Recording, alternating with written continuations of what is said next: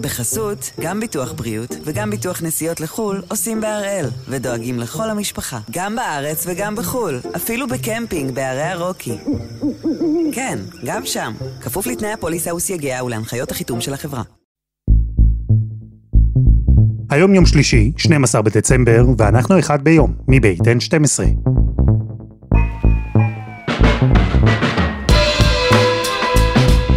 אני אלעד שמחיוף, ואנחנו כאן כדי להבין טוב יותר מה קורה סביבנו, סיפור אחד ביום, בכל יום.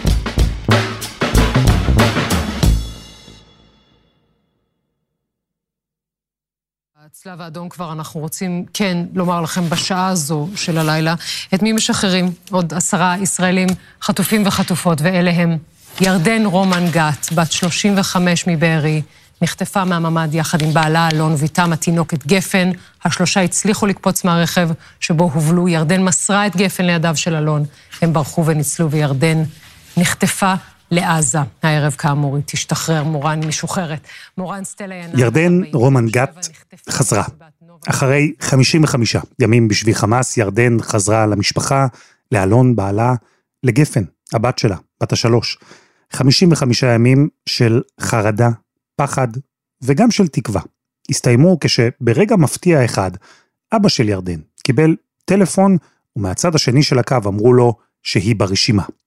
אחר כך הגיעו שעות מותחות לא פחות, המעבר מחמאס לצלב האדום, למצרים, לישראל, ורק אז החיבוק. החיבוק של משפחה שהתאחדה. מצאנו אותך. מצאנו אותך. אם יש צרה...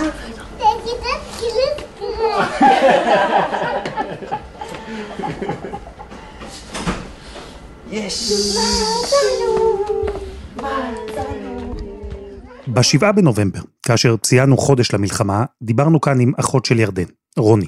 היא סיפרה לנו את סיפור החטיפה, איך בתושייה בלתי רגילה, ירדן מסרה את גפן לאלון, וככה שניהם הצליחו לברוח ולהינצל. דיברנו אז על חוסר האונים המוחלט, על הניסיונות הבלתי פוסקים להחזיר את ירדן.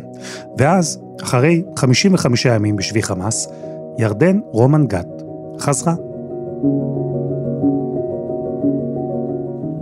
אז ביום ה-67 למלחמת אוקטובר 23, אנחנו שוב עם רוני רומן על החזרה של ירדן, האיחוד עם גפן והמשפחה, וגם על כרמל, גיסתה של ירדן שעדיין מוחזקת בעזה, יחד עם 136 חטופים נוספים.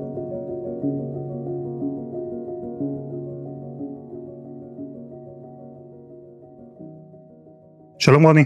שלום אלעד. בפעם הקודמת אה, פתחתי בחצי התנצלות שאני אשאל אותך קלישאה של שאלות, ושאלתי אם יש לך כבר תשובה מוכנה אה, כששואלים אותך מה נשמע. ואמרת לי, אה, אם מתעלמים ממה שאתה באמת שואל, הכל בסדר. ועכשיו? נראה לי שהשאלה אפילו יותר קשה. עכשיו זה, זה גם שמח, אנחנו בפודקאסט, אבל אין מה לעשות, אני לא אוכל להוריד את החיוך מהפנים. אז גם שמח, אבל גם קשה. גם קשה ומורכב, ושום דבר לא באמת נגמר. אולי אה, אני קיבלתי את אחותי, אבל כל כך הרבה אנשים שעדיין לא, ו... וגם זה שקיבלתי אותה זה לא באמת סוף הסיפור. אה, זה רק אולי היה החלק הכי בלתי אפשרי, אבל זה, זה לא סיים את המורכבות ואת הקושי. שאנחנו תכלס אה, רק מתחילים ללמוד ולגלות. אני אפילו לא בטוחה שאני יודעת להגיד מהו. אז רק כדי שאני אבין, וזו לא שאלה מנימוס, זו שאלה שבאמת יש בה, יש בה משמעות רבה, בטח בסיפור שלכם. מה שלומכם? ומה שלום ירדן? ומה שלום גפן? ומה שלום אלון? אה, את התמונות של ירדן וגפן אני חושבת שכנראה כל עם ישראל ראה, אה, וזה פשוט מה שזה, ומה שזה עדיין, הן לא נפרדות, הן זה אושר פשוט אה, לראות אותן יחד, גפן חיכתה כל כך הרבה לאימא, ופשוט אה, מאושרת שהיא איתה ביחד, באמת אי אפשר להפריד אותן, ממש ככה.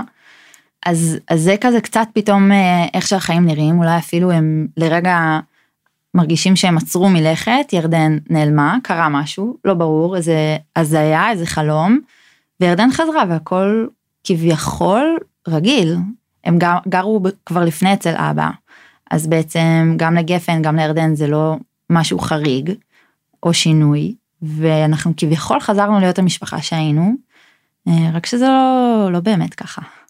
כי מה, איפה זה שונה? זה שונה בזה, אה, איך ירדן אומרת, אני לא אנונימית יותר, אה, זה שונה ברחובות, זה שונה ב... אפילו החמ"ל שעדיין מתפקד, אמנם אחרת, אמנם שונה, אנחנו בדיוק בהמון סיורי מוחות על באמת איך אנחנו, עם מה שייצרנו, יכולים להמשיך לעזור ולעשות, ומה אנחנו בעצם תורמים עכשיו, גם ביחד עם ירדן, שמהשנייה שהיא חזרה, אמרה שהיא כבר, רק תגידו לי איפה להתראיין ומה לעשות, שמי שזוכר, אנחנו בגדול פחדנו שהיא תיקבר מתחת לאדמה כשהיא תחזור מרוב, מרוב הלחץ של להיחשף. אז, אז הכל בעצם שונה, כי החמ"ל ממשיך ואנחנו עדיין בעשייה, אנחנו עדיין פתאום בתקשורת. ירדן מתחילה לעשות הכנות ולהצטרף לדבר הזה שזה דבר שונה מאוד מ- מירדן של, שלפני. וגם עם גפן אני חושבת שכרגע היא באופוריה על זה שאימא חזרה, אבל זה, השאלות מתחילות לבוא על אה, אימא, מה אכלת בעיבוד, מה עשית בעיבוד, עם מי היית שם, אז עכשיו זה שאלות קטנות ולאט לאט אה, אני מניחה שהיא תהיה סקרנית יותר להבין. ומן הסתם סביב כרמל וסביב אה, הפסק, חזרה ללחימה היה קושי נורא עדיין קושי נורא. הבוקר של שישי בבוקר היה בוקר אחד הקשים שהיו אולי אפילו יותר מהשביעי באוקטובר במובן מסוים שירדן שומעת שחוזרים ללחימה והיא יודעת מה זה יודעת מה זה אומר להיות שם, יודעת שכרמל עדיין שם, יודעת על עוד כל כך הרבה אנשים אחרים ששם, ו... ואנחנו מין עכשיו חיים את זה, את הקושי של לדעת מה קורה שם. אני, כשהייתי פה בפעם הקודמת, אני תיארתי איזה מצב, שזה הסיפור שסיפרתי לעצמי על מה ירדן עוברת שם, זה לא היה קרוב. זה לא היה קרוב. אה, בפחדים, בתחושת חוסר המוגנות, ב... לא רק מירדן, מכל הסיפורים שאנחנו שומעים שהתגלו מה... מהשבויים שחזרו לארץ ומספרים כמה הפצצות היו קרובות, כמה היה מפחיד אה, להיות אה, שניים שלושה אנשים מוחזקים על ידי שומרים בבתים שאפילו חלקם קרסו, בלי מקלט, בלי צבע אדום, בלי שום דבר, ועם כביכול הכל רגיל בבית, אבל זה, זה לא ככה, ואני חושבת שייקח לנו גם עוד הרבה זמן לגלות מה משתנה. מעניינת אותי אה, נקודה אחת שדיברנו עליה בפעם הקודמת, וזה ששאלתי אותך אם את מנסה לשדר לאחותך כל מיני מסרים, ואמרתי שאולי הדבר היחיד שאת מנסה ורוצה שהיא תדע זה שגפן בחיים. נכון. היא ידעה? אנחנו כל הזמן נורא זלזלנו בשאלה הזאת, לא הבנו למה זה כל כך מעניין אנשים אה, לשאול, כאילו מה היית אומרת לאחותך אם הייתה שומעת אותך. אה, וואלה, היא שמעה. אה, זה הזוי, זה מטורף, זה מצמרר אפילו עכשיו כשאני אומרת את זה וחושבת על זה. אה, היה לה הרבה מזל, אה, היו לה כמה פעמים בודדות שהיא אה, זכתה לשמוע רדיו.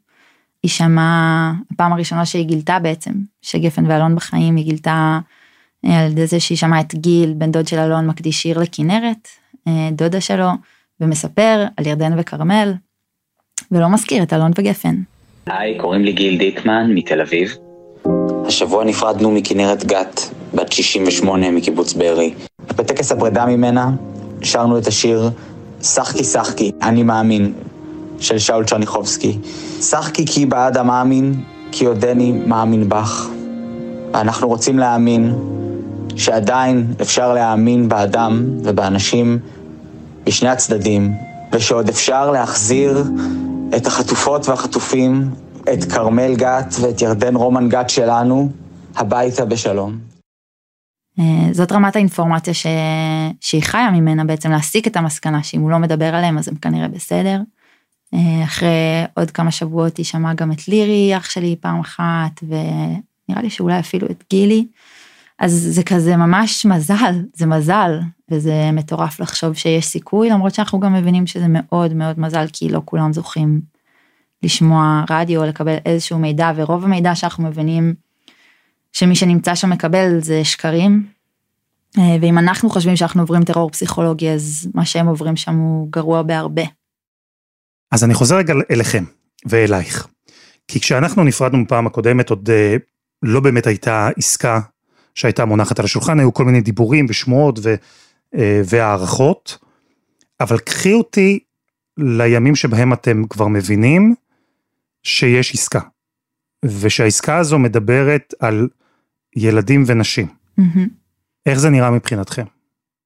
אלה היו ימים אה, מלחיצים מאוד, מלאים בתקווה, אבל פחד ש, שזה לא יקרה ושזה פתאום מתקרב ו, אה, ולא יתממש. אה, אני הייתי בגרמניה אה, וחזרנו לארץ ובעצם הבנו גם בפעם קודמת שדיברנו אז אני גם סיפרתי לך שהחמ"ל באמת בעיקר עבד בגרמניה ובארצות הברית ובעצם בימים האלה הבנו שזהו הקלפים הם בישראל.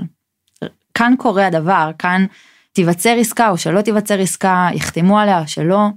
אה, והבנו שהכל הכל הוא כאן מן סתם חשוב הלחץ הבינלאומי אבל אבל אבל מה שכאן קובע אה, וכל הפוקוס הופנה אה, לישראל מאוד מהר ובישראל זה גם יותר מפחיד אני חושבת החשיפה לא יודעת ברמה האישית שלי הרבה יותר מלחיץ להיחשף בישראל מאשר בחו"ל.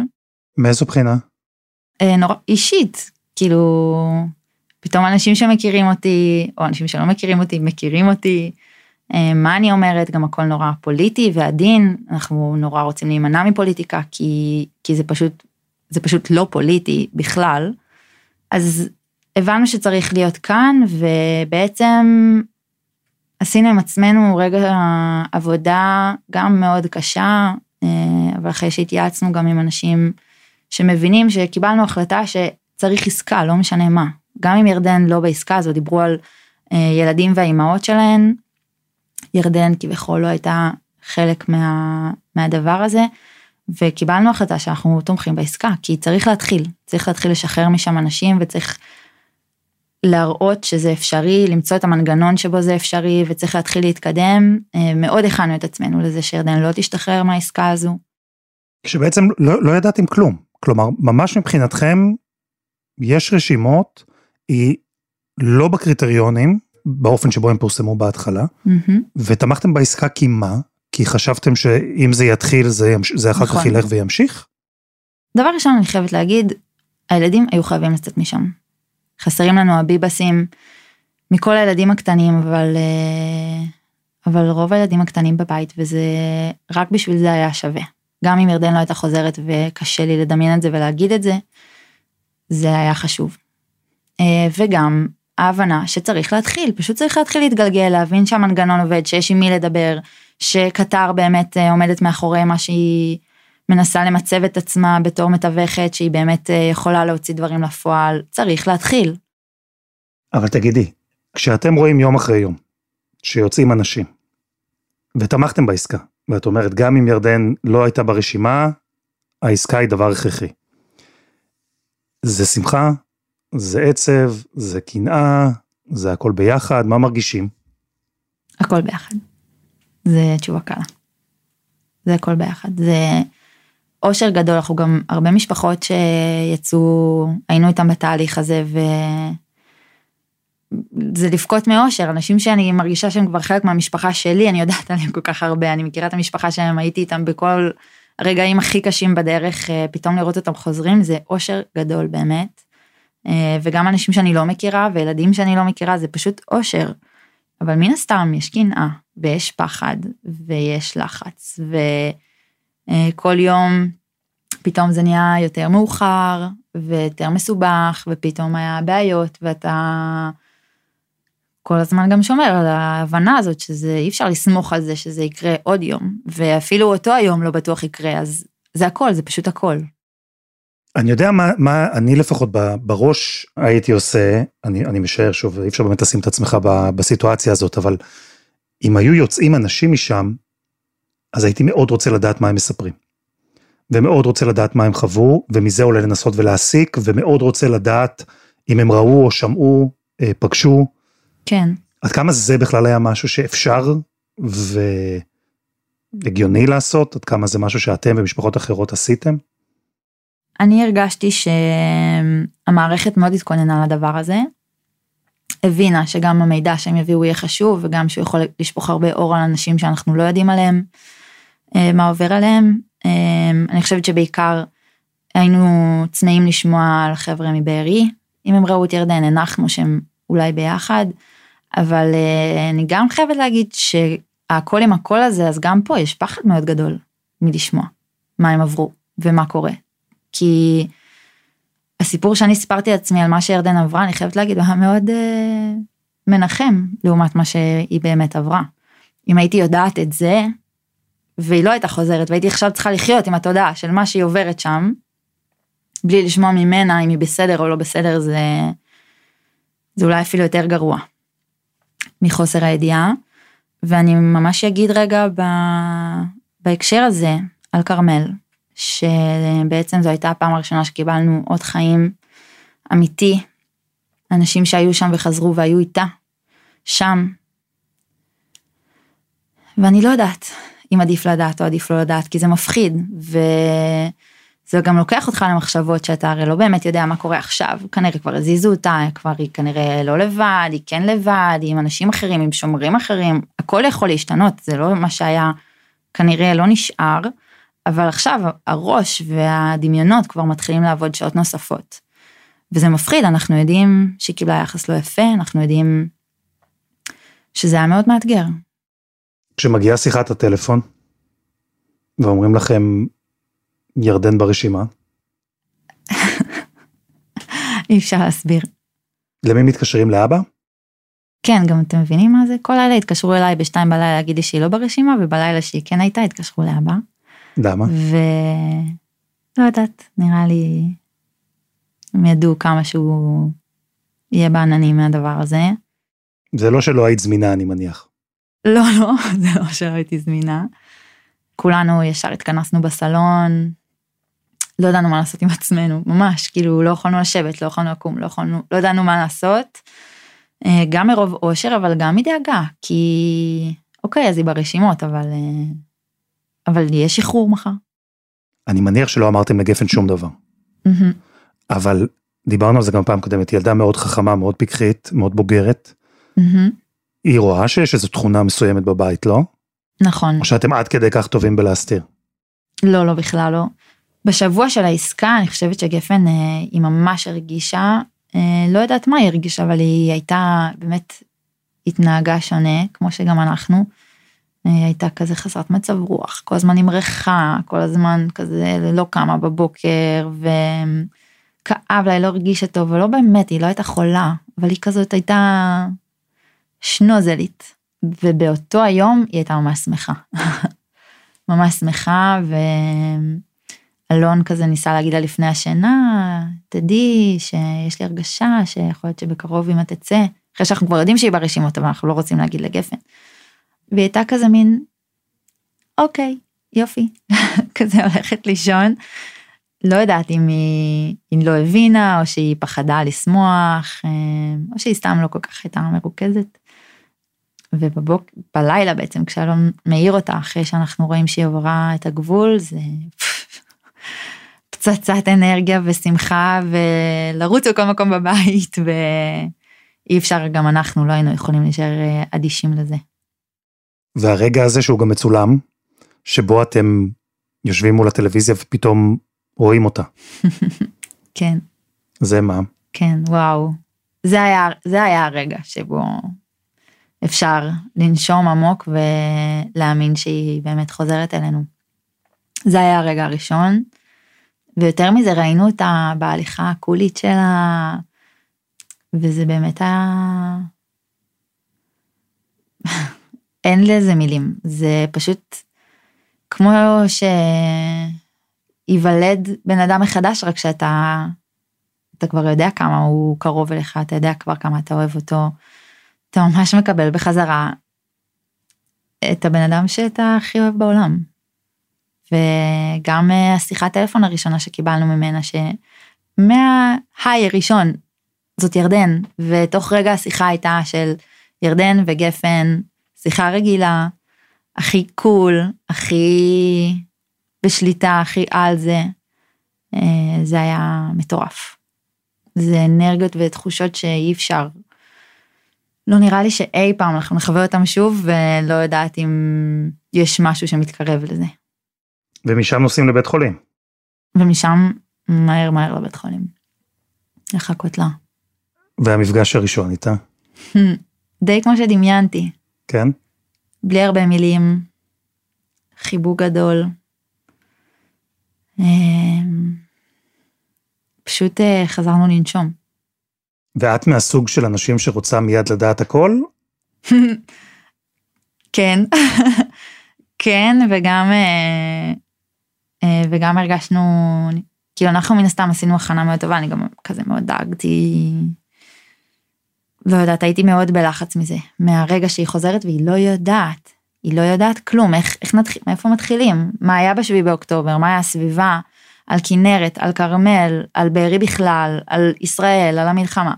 עלינו, על כמה שהיא מפורסמת פתאום, על כמה, באיזה מקומות אנחנו היינו ודיברנו עליה, כמה אנשים שמעו עליה, לא ידעתי מאיפה נתחיל, אז כזה מאוד דיברנו על זה שאנחנו לא שואלים שאלות, ואנחנו גם לא מספרים משהו שהיא לא שואלת, אבל אני חושבת שהיא מאוד מאוד רצתה לפרוק, כאילו איך שהיא הגיעה היא ישר מאוד סיפרה ושיתפה,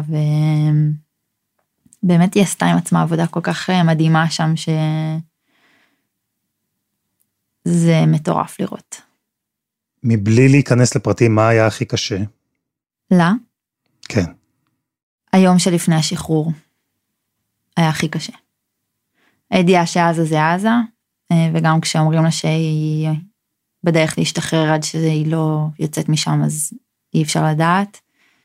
פגשה הרבה חטופים שסיפרו מה עבר עליהם, וזה היה מאוד קשה. ואני חושבת התסכול הזה של מה שאנחנו כל הזמן חווינו, התקווה ותסכול ביחד, אז פתאום אצלה הייתה ממש הרבה תקווה, שרוב הזמן היא כזה לא הייתה ממש קרובה, פתאום היא הייתה קרובה, אבל גם אי אפשר לדעת.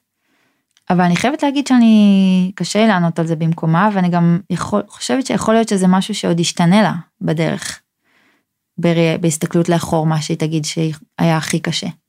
כי כי הכל קשה להיות שם אה, אישה שגברים שומרים עליה, מחבלים יש לומר, שהיא מחויבת אה, ממש לרצות אותם, היא לא יכולה, אין לה דעה, היא לא יכולה להגיד לא, היא לא יכולה אה, לבקש גם, כי אין טעם לבקש אם יגידו לה לא, אז כל דבר צריך להיות בהמון מחשבה, בהמון רגישות. לדעת שכל רגע נתון הם יכולים להחליט כל דבר שהם רוצים לעשות לה. זה פחד קיומי כל רגע, כל שנייה. וגם אה, חוסר היציבות, לא יודעת אם יציבות זאת המילה, אבל חוסר ההגנה. פשוט חוסר ההגנה מהם וגם אה, מישראל. שבעצם היא לא יודעת אם הם יודעים איפה היא, אם הם יודעים מה המצב שלה, היא לא יודעת. והיא רק שומעת מה קורה בחוץ. גפן בעצם בשיחה הקודמת אמרת שהאינדיקציה שלך לזה שהיא מבינה זה שהיא לא מבקשת את אימא. וזה דבר שהוא חריג. כן. היא התחילה לבקש את אימא אגב לפני השחרור, או שזה לא השתנה? לא. לא השתנה. זה לא השתנה. והרגע שבו הם נפגשו? לא, מאז, מאז אין דבר אחר חוץ מאימא, מה זאת אומרת? זה ברור, אני חושב לפני, אבל, אבל ברגע שבו הם נפגשו בפעם הראשונה. כן. אין לי איך להסביר את זה, הן אה, פשוט אה, נדבקו חזרה. כאילו שום דבר לא, לא הפריע בדרך ולא קרה בדרך והייתה איזו המתנה גדולה שפשוט נגמרה וזהו. והם יחד שוב. איך נראה העתיד? Um, לצערי די מרגיש שאומנם ירדן בבית אבל uh, די חזרנו אחורה הרבה צעדים. Uh, אנחנו שוב בלחימה קשה. שוב שבויים שם, שוב אה, אין שום שיח על עסקה. אה, שוב אנחנו צריכים לסמוך על זה ש... שהלחימה היא זאת שתביא את החטופים ואת העסקה, למרות שאנחנו יודעים גם היום, הרבה יותר מאז, ממקור ראשון עד כמה הלחימה הזאת גם מאיימת ופוגעת בחטופים שלנו, במשפחות שלנו שנמצאות שם. אה, פעם קודמת ש... שהייתי כאן דיברנו על השגרה, שזו הייתה רק ההתחלה של החזרה לשגרה, היום אני חושבת שכבר ישראל מאוד מאוד מנסה לחזור לשגרה מהנקודה האישית שלי, אני יכולה להגיד חברים שלי בשבוע הבא חוזרים לאוניברסיטה, עובדים חוזרים לעבוד כרגיל, גנים כרגיל, הכל רגיל. וזה לא שזה לא חשוב, זה חשוב מאוד, אה, אבל הפחד שהיה אז קטן הוא רק מתעצם.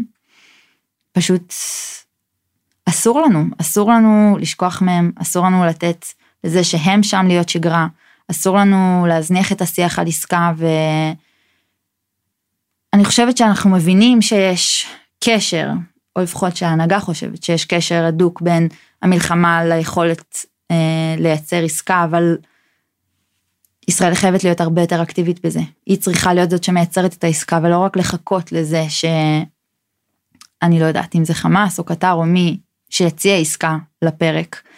ומרגיש שאנחנו תקועים. אנחנו תקועים במקום הזה אה, ואני חושבת שהדבר היחידי ששונה מאז לעכשיו, שעכשיו הוכחנו שאפשר.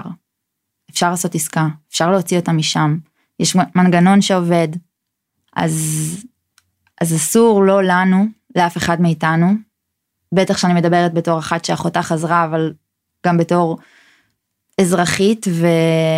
ובתור מישהי שמן הסתם כרמל מהמשפחה שלה עדיין שם, אסור לנו לוותר, להפסיק, אנחנו צריכים לצאת להפגנות, להצהרות, לצעדות, לשתף, לדבר, להמשיך להתעסק בזה, להמשיך לצעוק את הצעקה הזו. ויותר מאיתנו, ההנהגה צריכה. הם לא יחזרו בדרך אחרת, ולהיות יצירתיים ולצאת מהקופסה ולא יודעת עם קטגוריות בלי קטגוריות עם אה, תשלום בלי תשלום זה לא משנה. לדעתי כל מחיר הוא סביר וכל מחיר צריך להיות משולם כדי להחזיר אנשים שאנחנו יכולים להחזיר בחיים משם וזה הדבר הכי כואב שקרה מהחזרה של השבויים זה בעצם לדעת באיזה סכנה גדולה הם נמצאים שם ואיך באמת כל יום שהם שם יכול להיות היום האחרון שלהם וזה הכי קשה. אז לסיום אני רוצה לשאול אותך, בשישה באוקטובר הייתם בדרום אפריקה, כולכם, והדרך עוד uh, ארוכה אני, אני מניח. יש כבר מחשבות, מדברים על טיול ביחד, על, על משהו שהוא קצת אחר? זה משהו שבכלל נמצא איפשהו על הרדאר? אה, אי אפשר. אי אפשר. באמת אה, אנחנו לא יכולים להרשות לעצמנו לעשות שום דבר אחר עד שהם לא כולם חוזרים הביתה. וזה באמת מחזיר אותי לשאלה הראשונה ששאלת על מה שלומי זה פשוט בדיוק זה בדיוק המצב שלנו שבו אני לא יכולה להגיד שאין שמחה גדולה יש אושר אצלנו בבית אבל זה גם אושר שהוא כואב וקשה והמחשבות על מה שכרמל עוברת שם. פשוט אסור לנו לקחת את האושר הגדול שאני חושבת שכל המדינה חוותה, לא רק בבית שלי ולא רק המשפחה שלי, כל המדינה חוותה מלראות את כל האנשים שהשתחררו. לקחת את זה למקום של אה, שאננות או סיפוק, לאיזו תחושה של הנה הצלחנו הם חזרו, כי לא. יותר מחצי לא חזרו.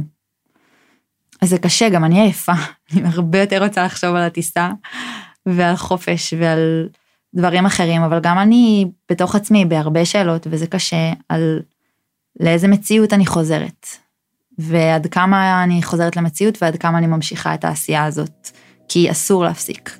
וזה בסדר להגיד שחוזרים אחרת, או שעושים דברים אחרת, אני גם באמת עכשיו מדברת איתכם פה ממקום אחר, אבל, אה, אבל אסור להפסיק, אף אחד.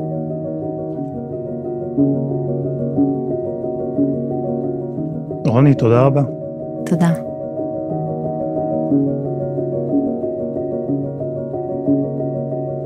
וזה היה אחד ביום, של N12. הקטע מראיון הרדיו שהשמענו כאן ושירדן שמעה בשבי, הוא באדיבות כאן 88. אנחנו מחכים לכם בקבוצה שלנו בפייסבוק, חפשו אחד ביום, הפודקאסט היומי. העורך שלנו הוא רום אטיק, תחקיר והפקה, רוני ארניב, עדי חצרוני, שירה הראל ודני נודלמן. על הסאונד יאיר בשן שגם יצר את מוזיקת הפתיחה שלנו, אני אלעד שמחיוף, אנחנו נהיה כאן גם מחר.